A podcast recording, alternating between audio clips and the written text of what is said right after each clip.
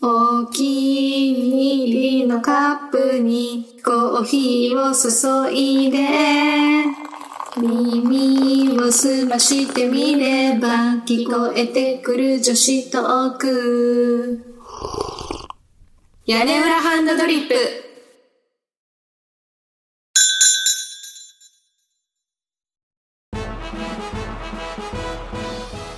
こんにちは、すだちです。海です。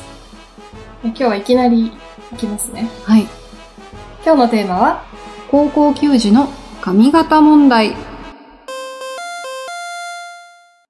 やー、優勝しましたね。したらしいですね、慶応が。。ねすなっちゃん見るの私見ないね。 はい。me too. ちょっとね、甲子園にはあまり縁がない。ないね縁がないけど、今年はなんかさ、やっぱ話題になってたからさ、うーん。結果とかには注目してたよね。あ、本当うん。私あれだ。今年の甲子園を初めて、あ、今やってるんだって意識したのは、うん。清原選手の息子さんが出たって いう。まあね。殺されるよね、こんなね。高校野球大好きな人からした ら。そうだね。まあ、高校野球は夏の風物詩、まあ、春もあるけど、風物詩ということで、ファンも多いんじゃないかと思いますが、今年はやっぱり慶応大学じゃないや。付属のね、うんまあ、慶応の高校がね、うん優。勝しまして、まあ、髪型だったりとか、練習のなんかスケジュールだったりとかが、まあ、一般的に言われてる高校球児の生活スタイルとか髪型とはちょっと違ってて、なんか、坊主にしなくていいじゃんとか、そんななんかこう、しごかれるような練習って必要ないじゃんみたいな。それを慶応が優勝しちゃって証明しちゃったじゃんみたいな感じの私、坊主だけだったのかと思ってた。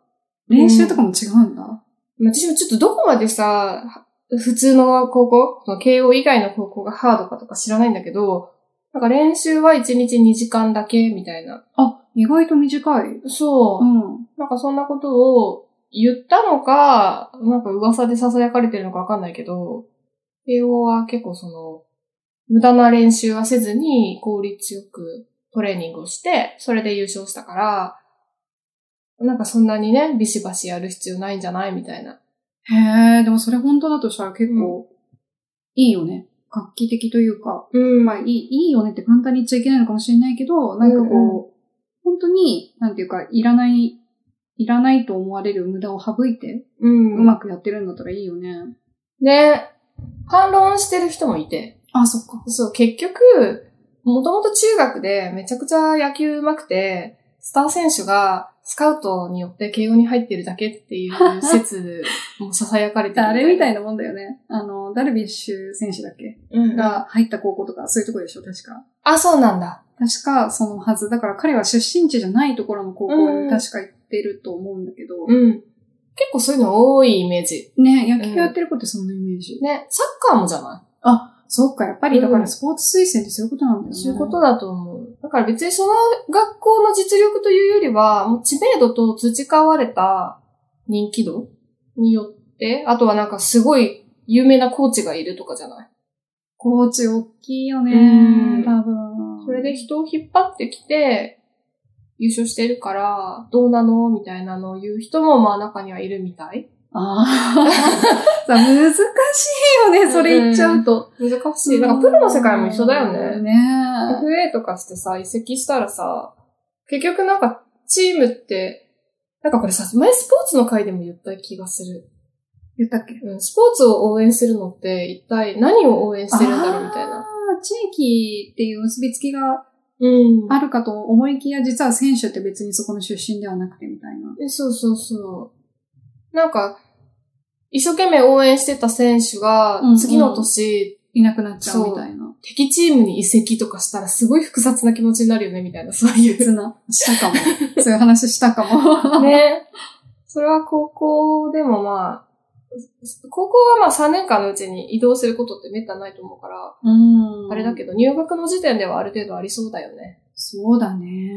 うでもまあ、ちょっと許してよ。なんか3年間勉強してんだしさ、一応。ん。そうだね。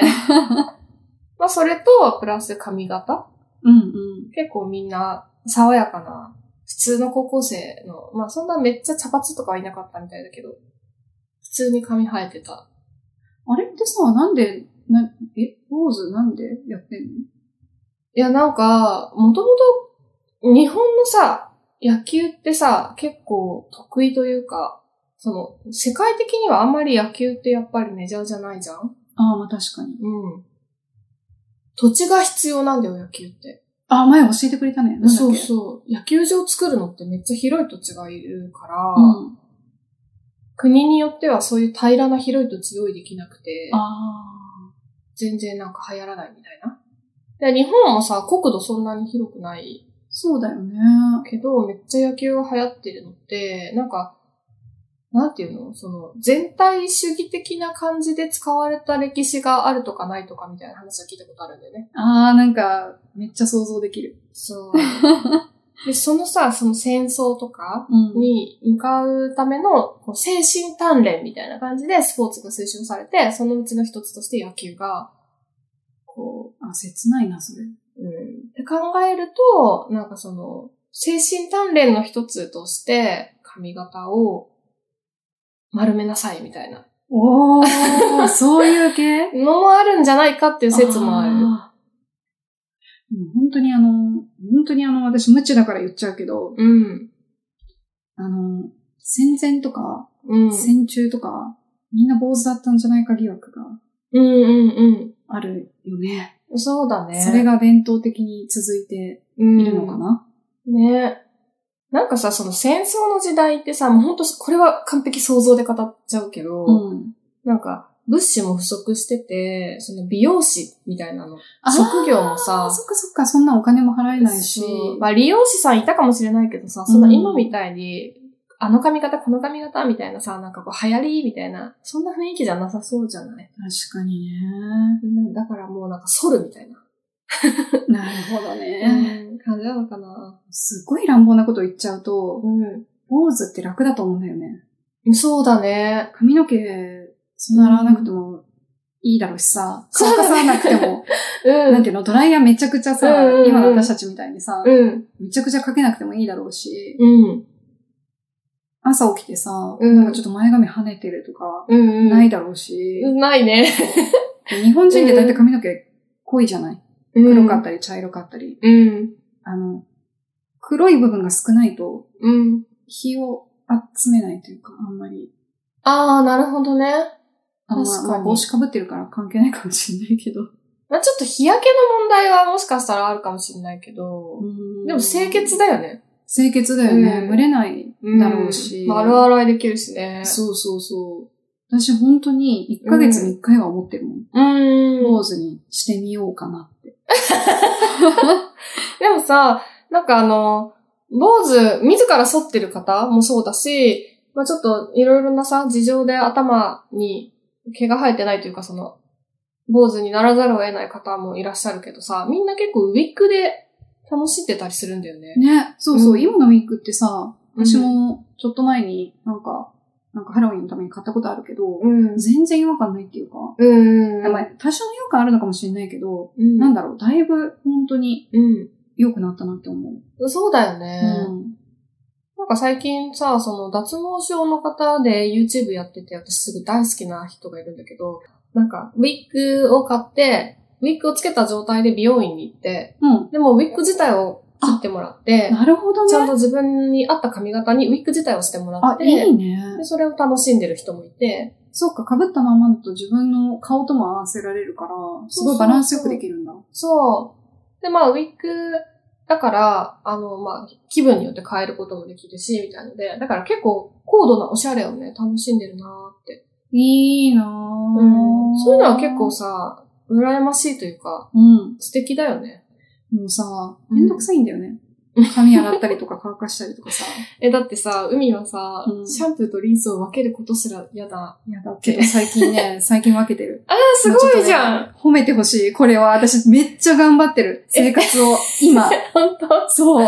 すごいじゃんもう絶対オールインワンしか使わないって言ってたからそさう、ちょっと人間になろうと思って。さすごいじゃん。人間を目指そうと思って。偉いよ、偉い。ありがとう。うん。なんかあんまり誰にも言えないんだけどさ、 うん。 リアルな友達にはつだっちゃんにしか言ってないんだけどさ、こんなこと。え、じゃあちょっと今頑張ってるからさ、とりあえず坊主にするのはやめときなよ。今の努力が水の泡だよ。そっか。うんじゃああと数年頑張るわ。うん。で、もし海が坊主にしたら、ちょっとウィッグをいくつかプレゼントするよ。本当うん。え、じゃああと、私が被ってほしいと思うウィッグをプレゼントするね。あと1、2年頑張ればいい。あと1年でも いいよ、全然。いいよ、いいよ。君のタイミングで、うん。反りなよ。それ。うん。そしたら私がすごい、いい感じのウィッグをプレゼントするやから。ったー。でもちゃんと楽しみだなつけてよそれつけてよつけるよ、それも ちろん。それでお出かけするから。 ね。高校球児の坊主だよ。あ、ご めん。そうそう。なんか見てると SNS とか、高校球児なんだからやっぱり頭を丸めるべきだ、みたいな意見を言ってる人結構、おーいいねいいね。いてさ、うん。なんか私のね、心情的には、別にそんなん良くないってのが、まあスタンスなわけ。剃る必要ないよね、みたいな。全く勝敗に頭が丸まってるかどうかって、冷静になれば関係ないってわかるし、別に頭の毛が生えてるから不良とかそんなことも絶対ないし、って思うわけ。だから、ひ人それぞれでよくねって、私はね、うん。思うわけよ。まあなんかいろいろ理由はつけられるだろうけどさ、うんあの、なんていうのその坊主にしなさいよ、あんた、みたいな人たちもいろんなきっとあれがあるんだろうけど、うんでも正直な話、スカート丈が1、うん2センチちょっとな、ひ短くないって言われてるのと同じに感じ る。そうだよね。うんそれ。靴下にワンポイントがあったらダメみたいな。あ意そう味そうそうわかんないみたいなのと 一そ緒う。いう感じ。それそれ。ねと一緒なんだよね。そうそう。ちょっとさ、わかうんんない。なんか、制服のリボンがさ、うんちょっとおしゃれしたら、なんか、校舎裏に呼び出されるのと同じ。あ、そうね。ね一緒一緒。なんかさ、その、頭をね、剃って坊主にすると、さっき言ったみたいに蒸れないから、うん。清潔感もあるし、なんかヘルメットとか、キャップとか被った時に、熱が逃げるから、あーいいんじゃないっていう人もいるんだけど、一方で汗がダイレクトに出るから、逆にその、ああ、なるほどね。髪が止め、そうとそうどめないからってことね。そうそうそうそう。でも、坊主にしたい人は別にすればいいんじゃないかなと思って。うんうん。ん。したい人はして、したくない人はしない。で、いいんじゃないって思うわけよ。なるほどね。うん。でも多分大多数の人はそう思ってんじゃないかなって気がうしんてて。。そう思う。なんか、なんだろう、やっぱ声が大きい人っているじゃない、うん。何に関してもそうだったりするんだけど、でも、声が大きいと届きやすいけど、うん。どれくらいの人が一体そうなのかっていうのうは、ん。わかんないよね。そうだよね。く言うもんね、サイレントマジョリティってね。サイレントマジョリティ。それだよ。今回我々はノイジーマジョリティ。まあ、違う。ノイジーマジョリティだね。そうね。うん。うるさいマジョリティ。うるさいマジョリティ。うるさいマジョリティ。 いいな。そう。まあ、多分、坊主にしなさいみたいな、高校球児たるもの坊主にしなさいっていう人は、昔から高校野球を楽しんでいて、うんもう高校野球を文化として、自分の生活に組み入れてる人たちなんだろうなって。ね、思うけど、なんかね、そういう人たちを、私はあんまり非難ができなくて、うんなんでかっていうと、うん。私は古き良きハロウィンが好きだし、うん。古き良きお正月が好きだし、うんうん。だから、例えば、ハロウィンで渋谷とか六本木に行ってめちゃくちゃ楽しんでる人も、うん。まあ自分もそれに行ったことがあるから、楽しいのはわかるんだけど、うんやっぱりなんかこう、本当にお家に行ってお菓子もらう方がういいなって思っちゃう。ん。そうだね。それはわかるわ。自分が昔からね、親しんできた行事とか、エンターテインメントが、いきなり今年からお菓子もらうの禁止とか言われた ら、ええみたいな感じ。ねえ。うん。なんかちっちゃい時からずっと見てたアニメの声優さんがいきなり変わる時の気持ちなんじゃなあ、それわかるかも。いねえ。うん。まあ、しょうがないのはわかるけど、寂しい気持ちは否定できないみたいな。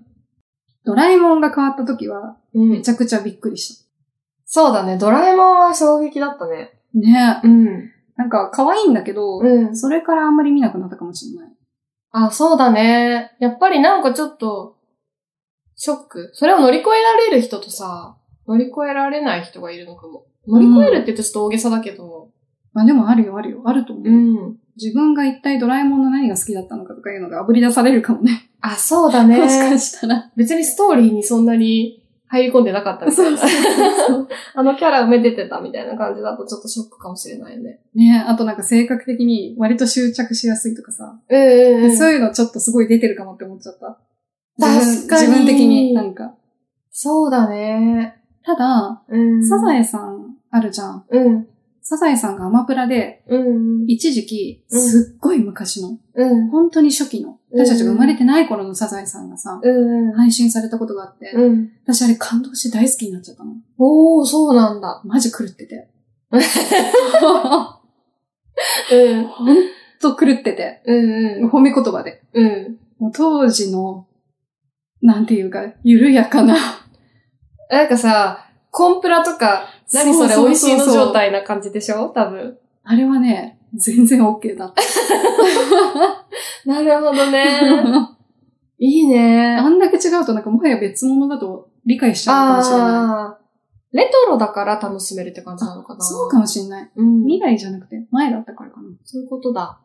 なんか我々がさ、ちょっと昔のアメリカのファッションとかをさ、可愛いって感じるのに似てる感覚かもね。 Y2K 的な。そうそうそうそう、なんか、魔女、理科、タイルとか。マジョリカタイルとか、そうだね、レトロなもうのんが逆に昭和の古き良きが新しく感じるみたいな感じなのかな。かもしれない。うんで、昔からだったから、なんか、こう最初から、こうなんていうの、受け入れる下地ができてるってことなのかな。そういうことなのかもね。そう考えるとさ、今私たちはさ、別にさ、高校球児が髪の毛生えててもさ、生えててもっておかしいね。髪なんていうの坊主じゃなくてもさ、何も違和感をさ、多分感じないもともとそんなファンじゃないっていうのもあるけど。でもさ、うん何年かして、まあ何年かじゃ足りないかな。何十年かしてさ、坊主の高校球児が出てきたらさ、なんか、お、なんか、なんかレトロって感じるのかな新鮮みたいな。うん。どうなんだろうね。それはそれどうなんだで、ろうねレトロとは感じないのか。おしゃれって感じるのかな。なんか目新しくって、うん。かっこいいとかなるかもね。なるかもしれないね。ん。でもなんかさ、なんかその、頭をね、反りたい人が反るのは全然いいと思うし、いろんな事情で坊主になってる方もいらっしゃると思うし、それ自体を否定する気はないんだけど、全員頭を反れっていうのはさ、ちょっと人権的に問題があったりしないのだろうかとかは思っちゃったりはする。うーん。みんなそれを受け入れていて、別に自ら嫌だって言ってないから問題になってないだけで、割とどうなんだあろあ、坊主って嫌なのかなう。だからさ、海はさ、坊主になりたい人でしょうん。私はなりたくない人だからさ、でも野球やりたいです、甲子園には行きたいですって場合、そらざるを得ないってなったらさ、それって、若干人権的に、なんかありそうじゃないうーん。そうね。そうね。合理的な理由がないのにそれ言われたらちょっとよくわかんないね。それを反らないことによってレギュラーを外されたみたいなことが明確だったら問題なのか。そうねう。んそうだよね。この仕事するからこの制服着なさいと一緒か。あ、なんかそれはどうなのそれはさ、なんかさ、飛行機とかはなんとなくわかるの、私。うんうん。飛行機とかはちょっと非合理的な制服もあるかもしれないけど、この制服を着ている人がキャビンアンテンダントだって明確にならないといけないっていう問題だったりとか、なんか、事故が起こった時に動きやすくなければならないとか、なんかいろいろ理由があって制服着てる気がするから、そう、飛行機とかはなんとなく問題ないんじゃないかなって思っちゃってるんだけどさ、うん。例えば、受付の人とか、あ、そう、それそれ。だからなんていうの、みんな別に同じ服じゃなくてもいいかなって思う。なんかこう、うんブラウスでも何でもいいんだけど、うんなんか清潔感のある服装だったら、まあいいのかなって思う。そうだよね。それさ、例えば受付で仕事してる人がさ、私はもう、この制服は着たくないので、明日から私服できますって言ってさ、クビになるみたいなことってあるのかなえ、どうなんだろううね。ん。でもなんかそういうさ、すごく保守的な会社で、うん。やっぱりそのみんなと同じじゃないのは許さないっていうようなとこだと、うんなんだかんだ理由つけて切っちゃうかもね。そうだね、うん立場が弱い方の可能性があるよね。チェンジしてで終わっちゃう気がする。うん。それってさ、就業規則だったりとか契約に多分書いてるとは思うわけ。うん指定した服を着ることみたいなことが。でもそれが嫌ですって声を上げた時にさ、裁判でもし争ったとしてだよ。どういう判断になるんだろうね。まあその嫌ですって言った理由がどういうことかによるかもね。そっか、そうだね。ん。その人のアイデンティティにものすごくクリティカルな問題、だって嫌だったら違う仕事すればいいじゃん。うん。と思っちゃう。そうだね。でもそのしかもう、働けないとか わかんないけどさ。まあ例えばその制服がさ、受付をやるのになんでこんなに露出をしなくちゃいけないのああね。そういうものだったら勝てそうな気がするよ。確かに。うんそうだね。TPO なのか、そういうのなってん。となくうね。ん。なんかそれと同じことをね、高校球児の坊主にも少し感じたの。なんか別に私が坊主にしてるわけじゃないからさ、そんなに当事者意識がめっちゃあるわけじゃないんだけど、これってどうなんだろうみたいな。問題視ってされるのだろうかぐらい。うん正直さ、いやダメだ。私ちょっと野球のことよくわかんないから適当な、う違う。なんか温度感が全然違う気がする。ああねう。ん。いや、なんだろう。そのニュースを見たときに問題にしてる人っていないんじゃないのかなって思ったぐらい、ああね。全然何とも思わなかったっていうか。そっかそっか。えー、そっかそっかぐらいの。うんうんうん。だから我々は遠いんだね。多多分私の方がちょっと近いね。そうかもしれない。日々忘れゆくニュースの中の一つだと思う。私にとってはね。ん、なるほどね。なんか、すなちゃんがこういう機会をくれなかったら、うん真面目に考えることすらしなかった。ああね。うん。興味深いね。ねえ。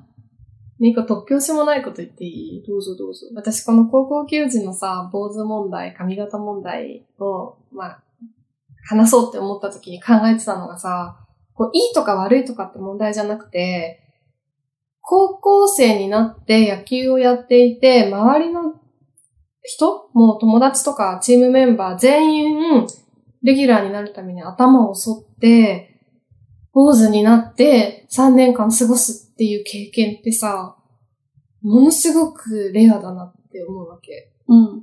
なんか高校球児はたくさんいるから、そんなにレアじゃないって言う人いるかもしれないけど、日本国民の人口からしたらめっちゃレアじゃない確かにね。私はさ、そんな経験してないわけ。なんか周りが全員何の疑問も持たずに、まあ疑問持ってるかもしれないけどさ、従って頭を丸めて3年間野球に勤しむってさ、すごく、ちょっといいとか悪いとかっていう判断は置いといて、すごくスペシャルな経験なんじゃないかなって思っちゃって、なんていうの唯一無二というかなんか。得難いよ得ね。難い経験で、それが何につながるかとか、そんな経験必要とかっていうのは一旦置いといたとして、非常にレアって思ってしまってさ。なんかそこからこう、彼らの心にはどういう影響があるんだろうとか、彼らの人生にその経験は何か意味があるのだろうかとか、すごい考えちゃって。ああ。いやー、でも本当と、っちゃんの言う通りさ、うん全員が全員そういう経験ってしないじゃない。うんでもちろんその、部活の空気感とか、うんその、やってる練習とか、うん。あの、人間関係とかにもよると思うんだけど、うやん。っぱすっごく思春期の心にはさ、うん。すごい影響が大きいよね。で、願わくばそれはとても良い方向に行ってほしいとは思うし、その人間性を育てるうん。ものとして、うん。うん、とは思う。少なからずやっぱり、自分がどういう信念を持つかっていうことにすごく大きく関わる気がするよね。そうだよね。なんか、そんな経験したくなかったっていう人もいるかもしれないけど、もう経験しちゃった人にとってはさ、絶対すごい経験じゃん。うん。だってさ、変じゃん 組織の全員が坊主なんだよ。ねうんなんか、マラソンとかと一緒だと思うんだよね。うーん。なんていうのの、あの、過ぎたらさ、うん。あ、やってよかったなって思うじゃん。うん。なんていうのその当時やっぱすごく疲れちゃったり、の。辛かったたりするんだけど、やり遂げた達成感というのかなんていうのが、うんその時だけしか味わえないものをやっといてやっぱり良かったなって、思、思いたいというか、思えるものだと思うんだ。だよね。そうだうね。ん。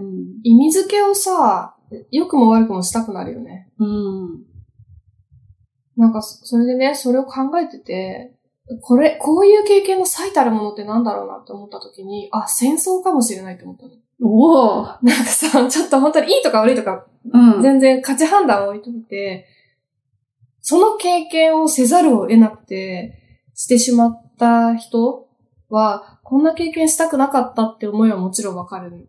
一方で、その経験って現代人の私たちは今してなくて、できればしたくないって思ってるけど、した人のその経験は非常になんか、なんかこう、レアというか、レアっていう言葉で片付けちゃいけないかもしれないんだけどさ、何か意味がありそうだなって感じちゃうというか。そうだよね。うんちょっともう、経験できるかできないかっていうのが、もう本当に何とも言えないことだからあれなんだけど、うん。願わくば経験したくないけど。そうしたくない。うん。なんかさ、その、さっきの高校球児の問題で言うと、まあ、人権どうなんだろうとか、個人の自由じゃないとか、そんなの野球の勝敗に関係ないじゃんとか、いろいろ言えるんだけど、なんかこう、それを一つの経験として見たときにさ、その経験ってすごいなって思っちゃってさ、今後もしかしたら坊主の高校球児はいなくなっていくかもしれないなみたいな時代の流れ的に思うけど、周りの全員が同じ髪型にして同じことに打ち込むってすごいことだから、それを経験した人と経験してない人では明らかになんかこう、違いは出るよなみたいなのを思ったんだよね。いいことかどうかはわかんないけど。うん。うん。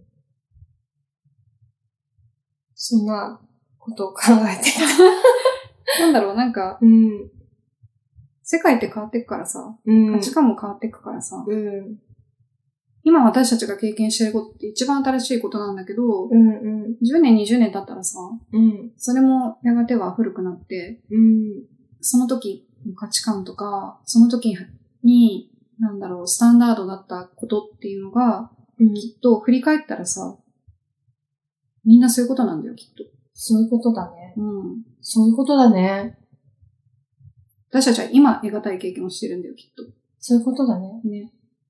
なんか、誰が言ってたか忘れたけど、みんな、今の解像度がめちゃめちゃ高すぎて、昔の解像度が低い。で、未来の解像度はもっと低いから、なんか、今の解像度が高すぎるから、今がスタンダードって感じちゃうみたいな。うーんだけ、ど、みんなそうだから、その時代その時代でみんな今の解像度が高いから、そう感じ続けているけど、結局輪切りにして冷静に客観的に見ると、なんかそんなにスタンダードってないんじゃないかみたいな。その通りだね、なんか。 なんか悟っちゃった、この人。悟っちゃったね今でそう、なんか高校球児の髪型からさ、そんなことまで考えてしまう。 すごい ね。私よくって、シャンプー楽でいいなぐらいの。 そうね。なんかさ、私ちっちゃい時にね、私は、果たしてこの人生ってどこまでいろんなことを経験できるんだろうって考えたことがあるの。なんかもういろんなこと全部経験したいけど、経験できないじゃん自分は生物学的に女性として生まれてるから、男性として生きるってことは絶対に経験できないじゃん。まあその、性転換手術とかはあるけどさ、その、生まれた時から男性の人の経験は、もう生まれ、女性として生まれ落ちた瞬間に絶対できないじゃん。とか。だから、私には経験できないことがものすごくたくさんあるんだって思った時に、若干打ちひしがれたことがあるんだよね。 そうなんだ。ういん。や何にしてもその考え方って素晴らしいと思うのよ。うん。私はね、あんまりこういうこと大声で言っちゃいけないけど、うん。全く興味 ない。今自分が経験してることが結構全てだと思ってる節があって、あそうれなはのもちろんいろんな新しい経験できたら素晴らしいことなんだけど、うん。し、絶対楽しいっていうのは分かってるんだけど、うん。なんかその自分の人生が有限であって、うん。明日死ぬかもしれないし、うん。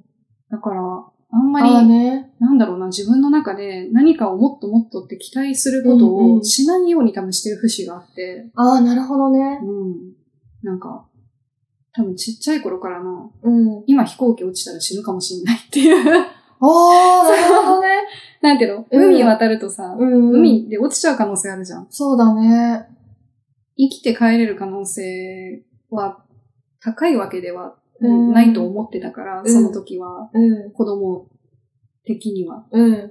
こんなものが空を飛ぶわけがないみたい な。安全に飛行できるわけがない。だから今死んでも、 まあ私は満足、この人生楽しかったって、毎回言い聞かせて乗ってたから。 なるほど。え、でもなんか、それはそれで、極端なんだよ。すごいねご極端なんだけど。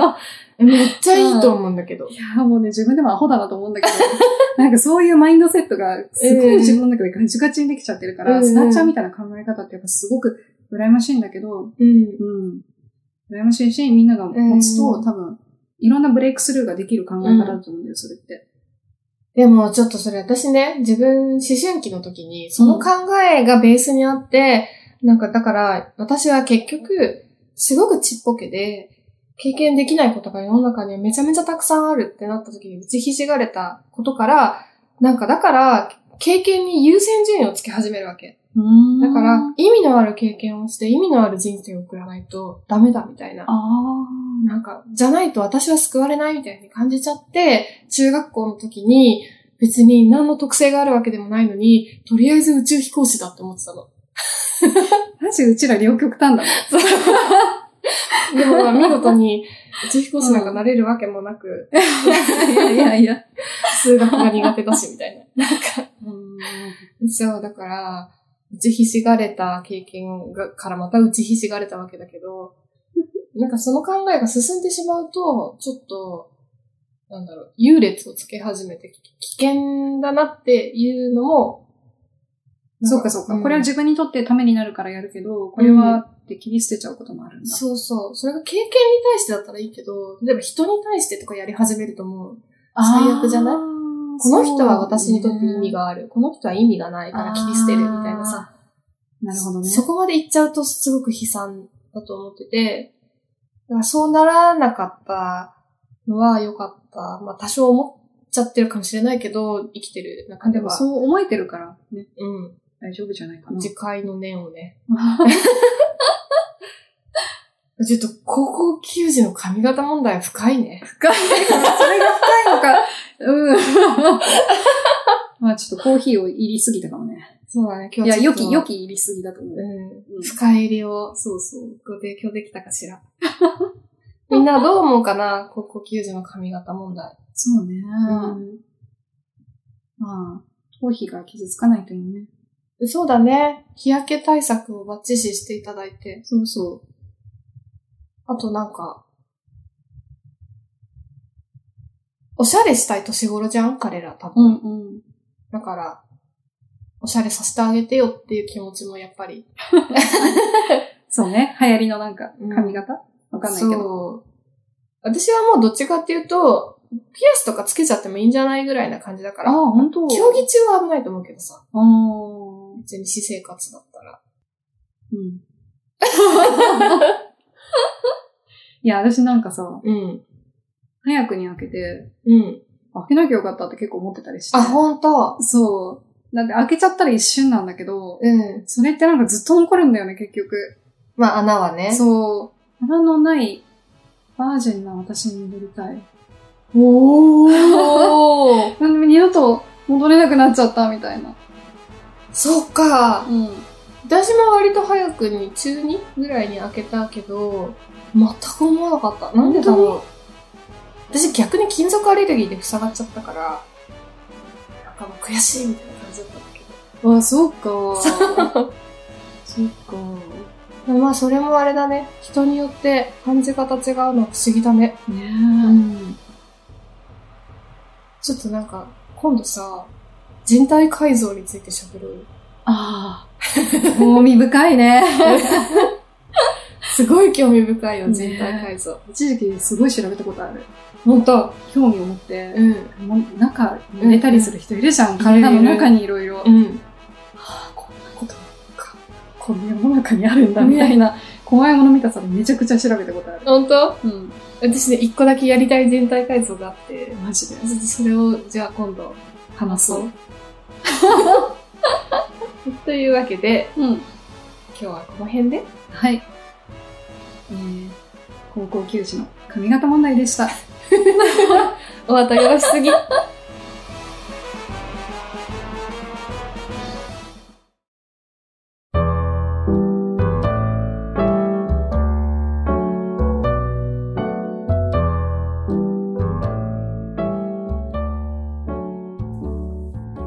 今日の一杯いかがでしたか屋根班ではマメーズの皆様からのお便りを募集しています。フォームでもメールアドレスでも OK です。メールの方は、屋根班 .coala.gmail.com、私たちは X もやっておりまして、X のアカウントは、アットマーク、屋根半アンダーバーコアラです。つぶやくときには、ハッシュタグ屋根班、カタカナで屋根班をつけていただけたら反応しに行きます。よろしくパパイチャオ